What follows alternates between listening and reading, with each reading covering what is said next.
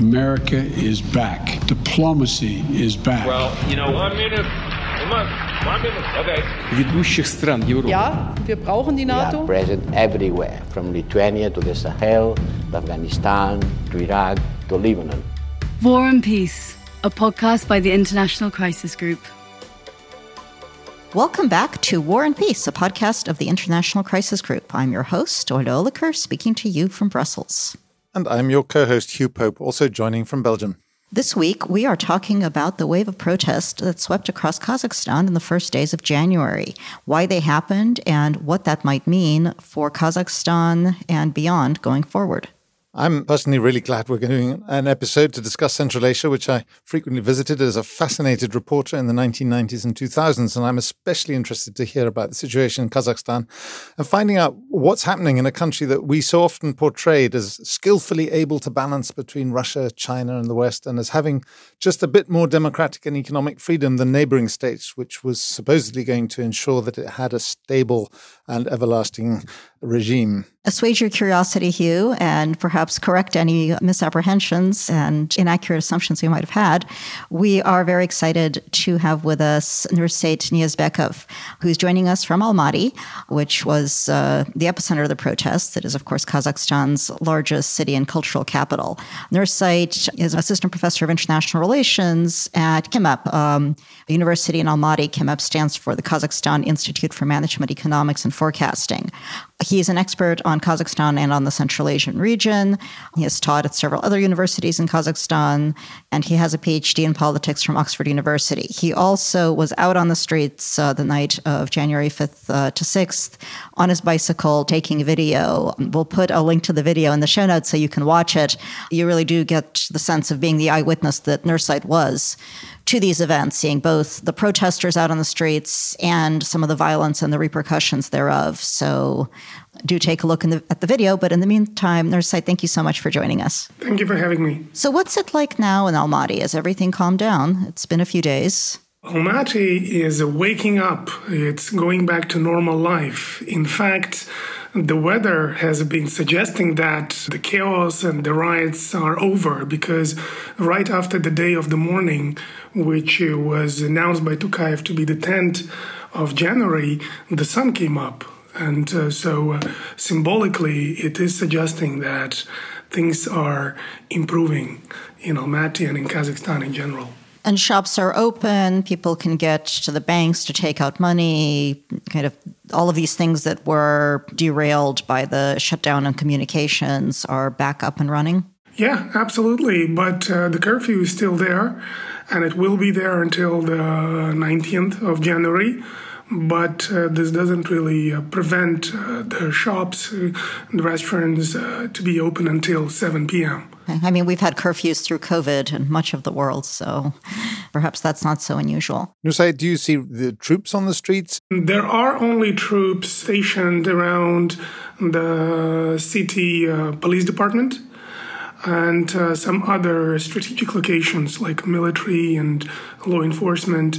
But otherwise, you don't see any uh, troops uh, in the streets in general. So let's talk about what happened. You know, the initial protests were people complaining, uh, frustrated that the price of liquefied petroleum gas, which is used for fuel, had doubled. And it had doubled because um, the government, which works with the semi nationalized companies, controls the price. So they can say that it's about market forces, but really it's about, a, okay, we decided to double the price.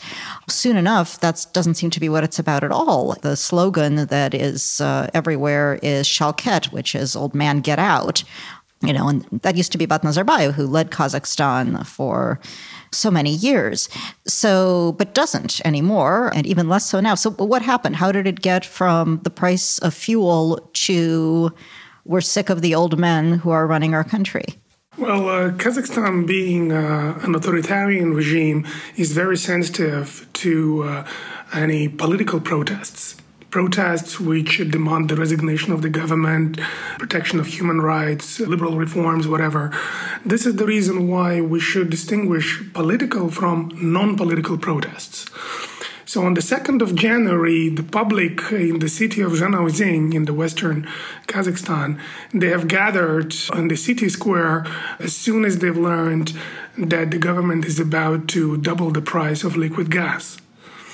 So people gathered first to express their grievances about worsening of their living standards with uh, fuel prices going up, with the prices of food, uh, consumable goods, and utilities, etc. This is what the public was first mobilized by. But uh, on the 3rd of January, a day later, the public uh, started to get politicized. So, a protest which started as a socioeconomic issue driven was soon becoming a political protest. And the government, as I said in the beginning, is very sensitive to political demands. So, in order to prevent the further politicization of these protests, Kassym Zhomart Tokayev, the president of Kazakhstan, issued a decree that would put a ban on the plans of the government to double the price. So this kind of uh, slowed down the mobilization and the escalation of protests throughout the region. But it was a bit late because uh, the publics uh, elsewhere in other parts of Kazakhstan decided to support the demands of the Western Kazakhstanis. They said that in addition to the problems with the liquid gas prices, we want some other problems solved. Like we have uh, low pensions, low salaries, inflation is high. So uh, people started to make uh, socioeconomic demands. But later, the public decided to politicize their demands and say, look, we all know that this is because of the corrupt government. This is all because of the corrupt political system. This is all because of the same people in the government. So why don't we demand a full resignation of the government and punishing everyone who was involved in increasing the fuel prices? So this is how, by the 4th of January, it was apparent that these were no longer purely socioeconomic protests. Things uh, were becoming much more political by then the government has presented it as being centralized, I think was what the president said. And on the other hand, we've heard that the public that you refer to was in fact incredibly diverse and there was very spontaneous and scattered all over this enormous country the size of Western Europe with no apparent interaction between the various groups. To what extent was everything coordinated, do you think? So, uh, usually, as we know in other countries uh, and in Kazakhstan, to mobilize a country as big as Kazakhstan, you would need a lot of resources human resources, skills, and financial resources if you were a social movement, if you were an opposition party, if you were an NGO of some sort. But these protests in January they are a brilliant example of self mobilization. There was no one behind the people in Western Kazakhstan or in Almaty who mobilized the people to the streets. The first group of people, the peaceful protesters, they were ordinary people unhappy with their standards of living and no political party, no NGO or social movement was calling people to mobilize. And this is one of the highlights of these protests in Kazakhstan there's this tendency, I think, when we see a protest in a former Soviet country and you say, oh, color revolution, what color, what uh, fruit shall we attribute to it? But this is different, right? There's no political election that spurred it. There are no political parties other than the one in Kazakhstan. So there are no political parties contesting the election. And there's no leader who has been blocked from power. It's just the people on the street, right? Absolutely. If uh, you compare these protests to classical protests you mentioned, the color revolutions, right? You would not see any banners people holding banners. You would not see any concrete and obvious leaders leading the crowd and then shouting to the masses in front of a large crowd. There were no symbols of the protest. But all the color revolutions, remember, they had a political party, one or uh, several political parties. They all had a symbol of resistance, peaceful resistance. either a flower, a color, or some other attribute. But this time in Kazakhstan, there was nothing, uh, no attribute, no repertoire of contention that you could characterize by a specific classical type of protest. It was, like I said, self mobilization. But quite quickly it turned violent, which is unlike some of the other color revolutions, which go out onto public squares and have mass crowds. There was violence, there was burning of property. Is it true that there was some element of regime infighting as well in what was going on? How did this violence start? This is the question that bothers a lot of people in Kazakhstan. People are still uh, theorizing, hypothesizing, and speculating at what point the peaceful protest turned violent. By numerous accounts, and uh, my own observation suggests that something clicked in the end of the 4th of January because um, throughout the day on the 4th of January, uh, there were peaceful protesters in a couple of locations in Almaty. They were just standing, they were not moving anywhere. They were just standing like classical protesters do and uh, discussing matters and appealing to the government, whatever. But um, all of a sudden, in the end of the 4th of January, these peaceful protesters were shocked. And I follow some of the civic activists in Kazakhstan on social media and through their posts on Instagram, whatever. They're saying that all of a sudden there were these crowds that appeared out of nowhere crowds of people who had uh, very um, aggressive uh, moods and very uncertain intentions. And it was apparent that these people are different from the peaceful protesters, as if they had a mission to destroy, to cause chaos. They were very violent and they were very aggressive, right? People are saying that they were drunk, maybe they were under some uh, drug uh, substances. We don't know that. But what we know for sure is that there was a group and we don't know still for sure if it was centrally organized or not, but there was a group of people out of nowhere who had uh, different intentions than the peaceful protesters. Tokayev's government talked about terrorists. They talked about foreign terrorists. They arrested more than 10,000 people, many of whom still remain in detention. What are they thinking? What were they thinking? And why do you think the response was so harsh? I mean, presumably it wasn't just that small group of violent people that faced government repercussions, it was everybody. When it happened in the end of the day on the 4th of January, some of the peaceful protesters ran away from the venue. It was happening in the outskirts of Almaty. And when it happened, the whole crowd was uh, mobilizing, they were all gathering in the outskirts, and the whole crowd started marching to the city center.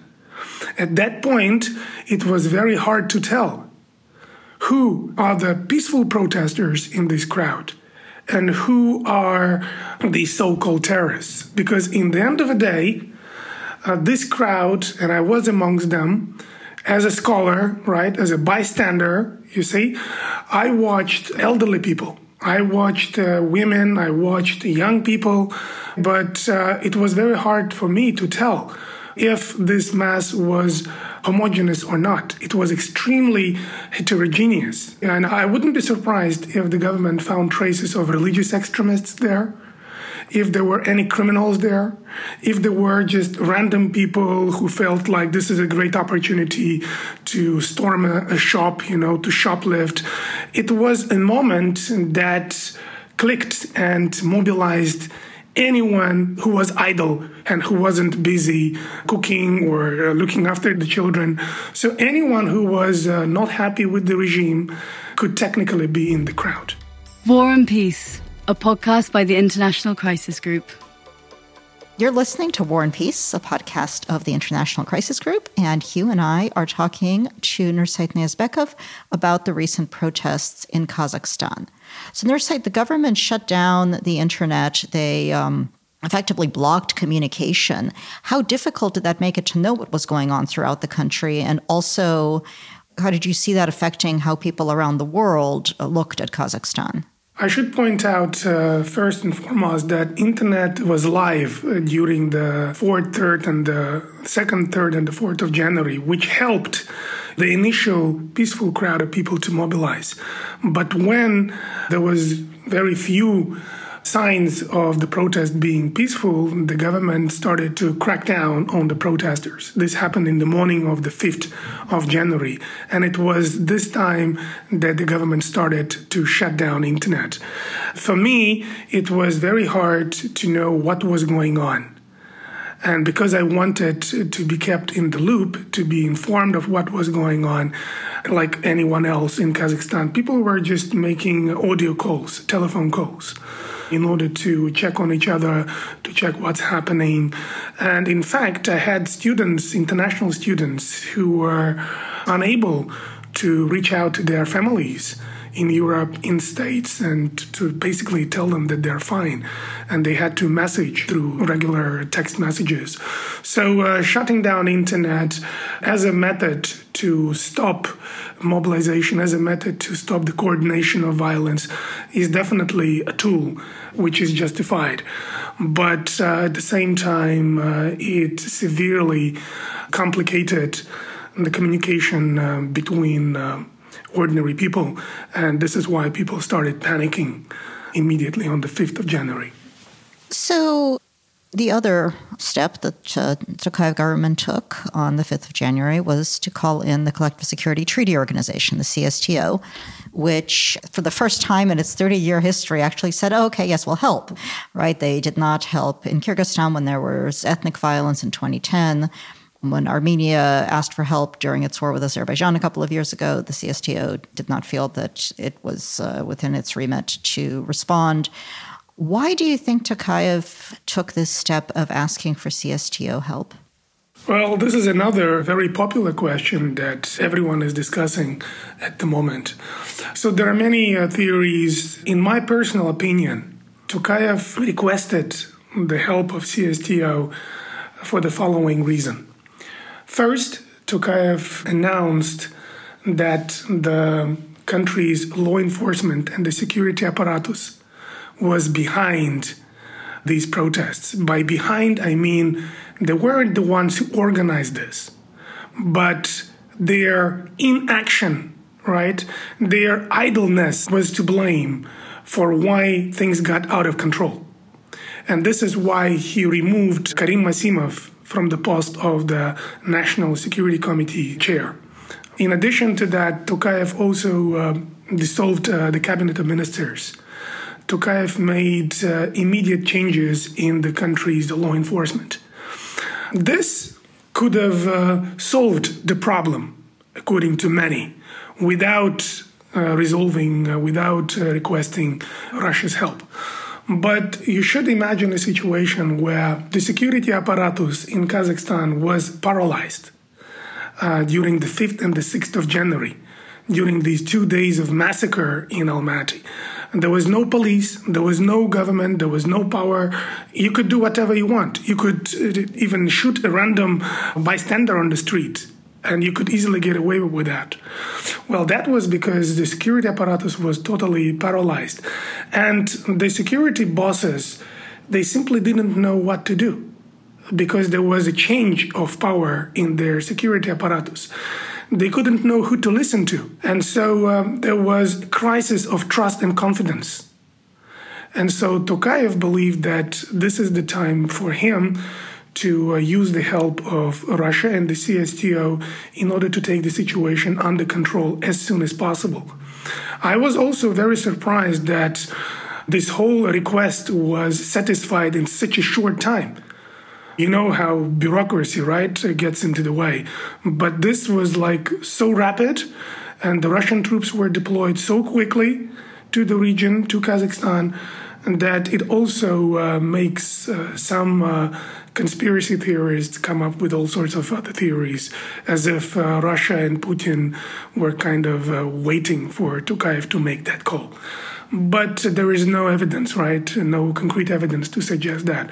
But this is my opinion, how it happened. And in the end, they didn't do much, right? They provided some static security and have now appear to be going home.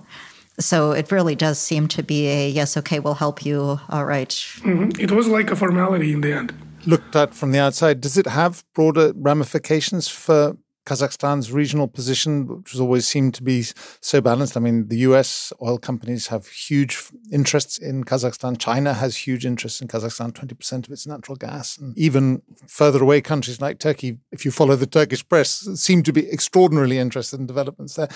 Is there a big change? Has Kazakhstan now entered a new stage in terms of its relationship with Russia, or is it a passing cloud? Yeah, I would suggest that it is not a major groundbreaking occurrence. Kazakhstan, China, and Russia have always been allies. In the recent uh, decade, the ties between them have grown uh, immensely. So uh, it was a logical move. If you're talking about the repercussions of this for the future, well, the US has long abandoned uh, Kazakhstan, the region and uh, Kazakhstan being the closest ally of Russia and China. For Kazakhstan, it wasn't a big deal, right, for the US to pull out from the region. So uh, it was no brainer that Tokayev would knock on the door of Russia and say, please help us.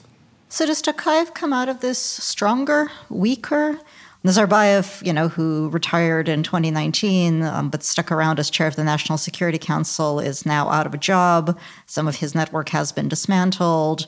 Tokayev has put more of his own people in place. I mean, do you take advantage of these protests to cement his power, or does the fact of the protests and the fact that he needed to call for help and the crackdown actually weaken him in the eyes of the Kazakh population? This is also a very uh, tricky question because, uh, again, there are many opinions on this, but my impression is that uh, Tokayev's popularity has risen. He's done very good in terms of communicating with the public what he's doing, what's happening in the country. So he's been around. As a crisis manager, he's done a good job. It's not the perfect job because there are still problems with the human rights violations of some of the detained protesters. There are problems with uh, the indiscriminate shootings of the people. And this is how I nearly got shot in the evening of the 6th of uh, January. And it's no surprise why uh, there are so many peaceful civilians who were shot by the military. So, um, on one hand, it may appear like Tokayev is now putting an end to a duality of power in Kazakhstan. And um, also, his popularity, his ratings have also gone up if you follow the social media and if you talk to the people in Kazakhstan. Um, but on the other hand, I wouldn't be so uh, optimistic about Tokayev's future grip to power because while Nazarbayev's presence is not there, it may uh, send a message across to many people that Nazarbayev is gone. But it's too early to celebrate the post Nazarbayev era because dictators are very smart. And uh, Tokayev, by the way, is playing very cautiously. He has not done anything that cannot be undone. He hasn't been mentioning Nazarbayev's name concretely. He hasn't been attacking uh, any of the Nazarbayev's relatives directly. So in his rhetoric, he's been very cautious. And um, to me, it's a sign of one thing. There is right now negotiations between the Nazarbayev's clan. By Nazarbayev's clan, I mean his relatives and his immediate elites, closest elites, and Tokayev's clan, Tokayev's surrounding, right? So on one hand, Nazarbayev's elite is trying to save face in face of what happened, right? And if Nazarbayev is indeed in a very dire state of health, we don't know. Anyway, they are trying to uh, negotiate an exit to Nazarbayev from the existing power, from the existing regime. And they're also trying to secure the interest, the business, economic, political interests of the Nazarbayev's clan. So um, this is why this is all uh, looking like uh, they're trying to extend and win time as much as possible. And this is why there's so many theories about what's going on, because Tokayev hasn't been playing very explicitly. Nurseit, you've been remarkably open with us in talking about all these internal matters in Kazakhstan while yourself being in Kazakhstan. I think it speaks to that, what uh, I'm sure Olya will tell me is a, an old journalistic trope. But can you uh, tell us a little bit more about that? It does seem like an unusually open society in Kazakhstan that can tolerate such freedoms. And did these freedoms actually play a role in the protests? And how do you see that going forward? Will Kazakhstan be able to keep its special place in the region as a slightly more open uh, society than others? Can just jump in. How special is it with over 10,000 people in prison because they happen to be out on the streets? Well, indeed, Kazakhstan has often been um, labeled as a consolidated authoritarian regime, but there are many different types of authoritarian regimes, different classifications. And in these classifications, Kazakhstan is often labeled as a soft authoritarian regime or even enlightened authoritarian regime, right? So, in that sense, um, there is some freedom in what you can say, right, in what you can write, academic freedoms wise, faculties of private universities, non governmental, right, they can um, afford to speak more freely than academicians elsewhere. But nevertheless, on the other hand, there are still problems with independent media in Kazakhstan, which is uh, literally non existent. Most of the media is controlled by uh, the Nazarbayev's family and by the Nazarbayev's elites. So, uh, in addition to that, uh, Tokayev, uh, when he came to power, remember he announced a set of uh, liberal reforms in order to win trust of the public, in order to sell himself as a new president with a new agenda. So, um, as a result of that, even today, the government is uh, and the police is uh, watched closely by the president apparatus to be very gentle with the protesters. This is the reason why the police was not shooting the people on the 2nd, 3rd, and the 4th of January. They were playing very gentle with the protesters. This is what can be attributed to the Tokayev's uh, reforms. As you said, that uh, you didn't think that this was a watershed moment for Kazakhstan's relations with Russia or geopolitically. Um, do you think that the trend of this soft authoritarianism will continue, or do you think that uh, Kazakhstan has tripped up and will have difficulty in getting back to where it was? Authoritarian regimes do not change so quickly right? Uh, and especially Kazakhstan, which is built on the personality of a single person, and the whole political system, which is uh, centered around uh, corrupt officials and everything. It's very hard to dismantle it.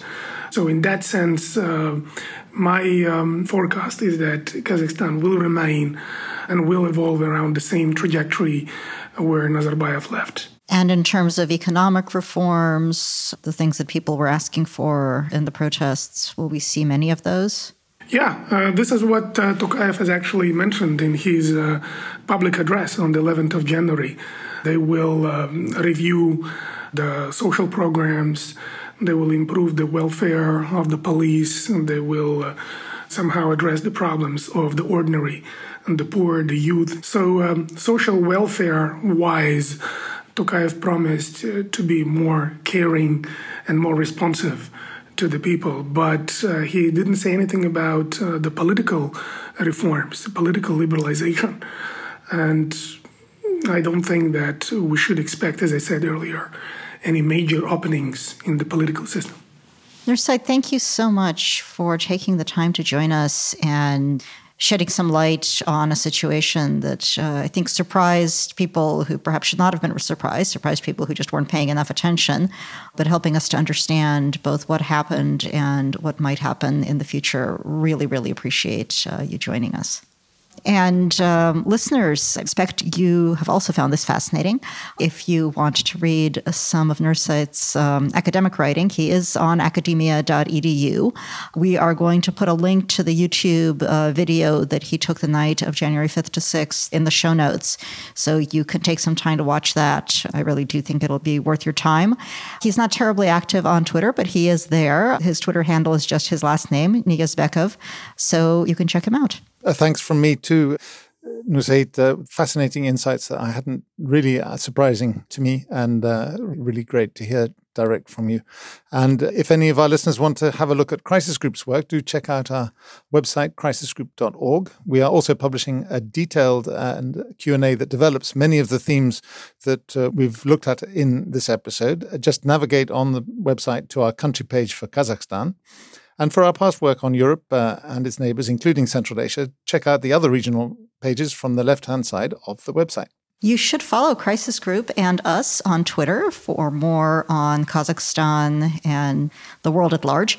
Crisis Group is at Crisis Group. Hugh is at Hugh underscore Pope. I'm at Olya Oliker. Crisis Group is also on Facebook and Instagram at Crisis Group. And if you've enjoyed this podcast or have any suggestions, do give us a shout out on Twitter or wherever you are online. You can also email us at podcasts at crisisgroup.org. And of course, we'd love it if you could leave us a rating and a review as well. War and Peace is a partner podcast in a network of podcasts focused on Europe, Europod. Check out some of the others. Big thanks to producers uh, Bool Media and to our coordinator, Finn Dunbar Johnson, whose diligent research helps Olya and I prepare for each and every episode. And the biggest thanks, as always, are to you, our listeners. Thank you for tuning in, and we're looking forward to chatting with you again in about two weeks. But for now, goodbye. Goodbye. War and Peace, a podcast by the International Crisis Group.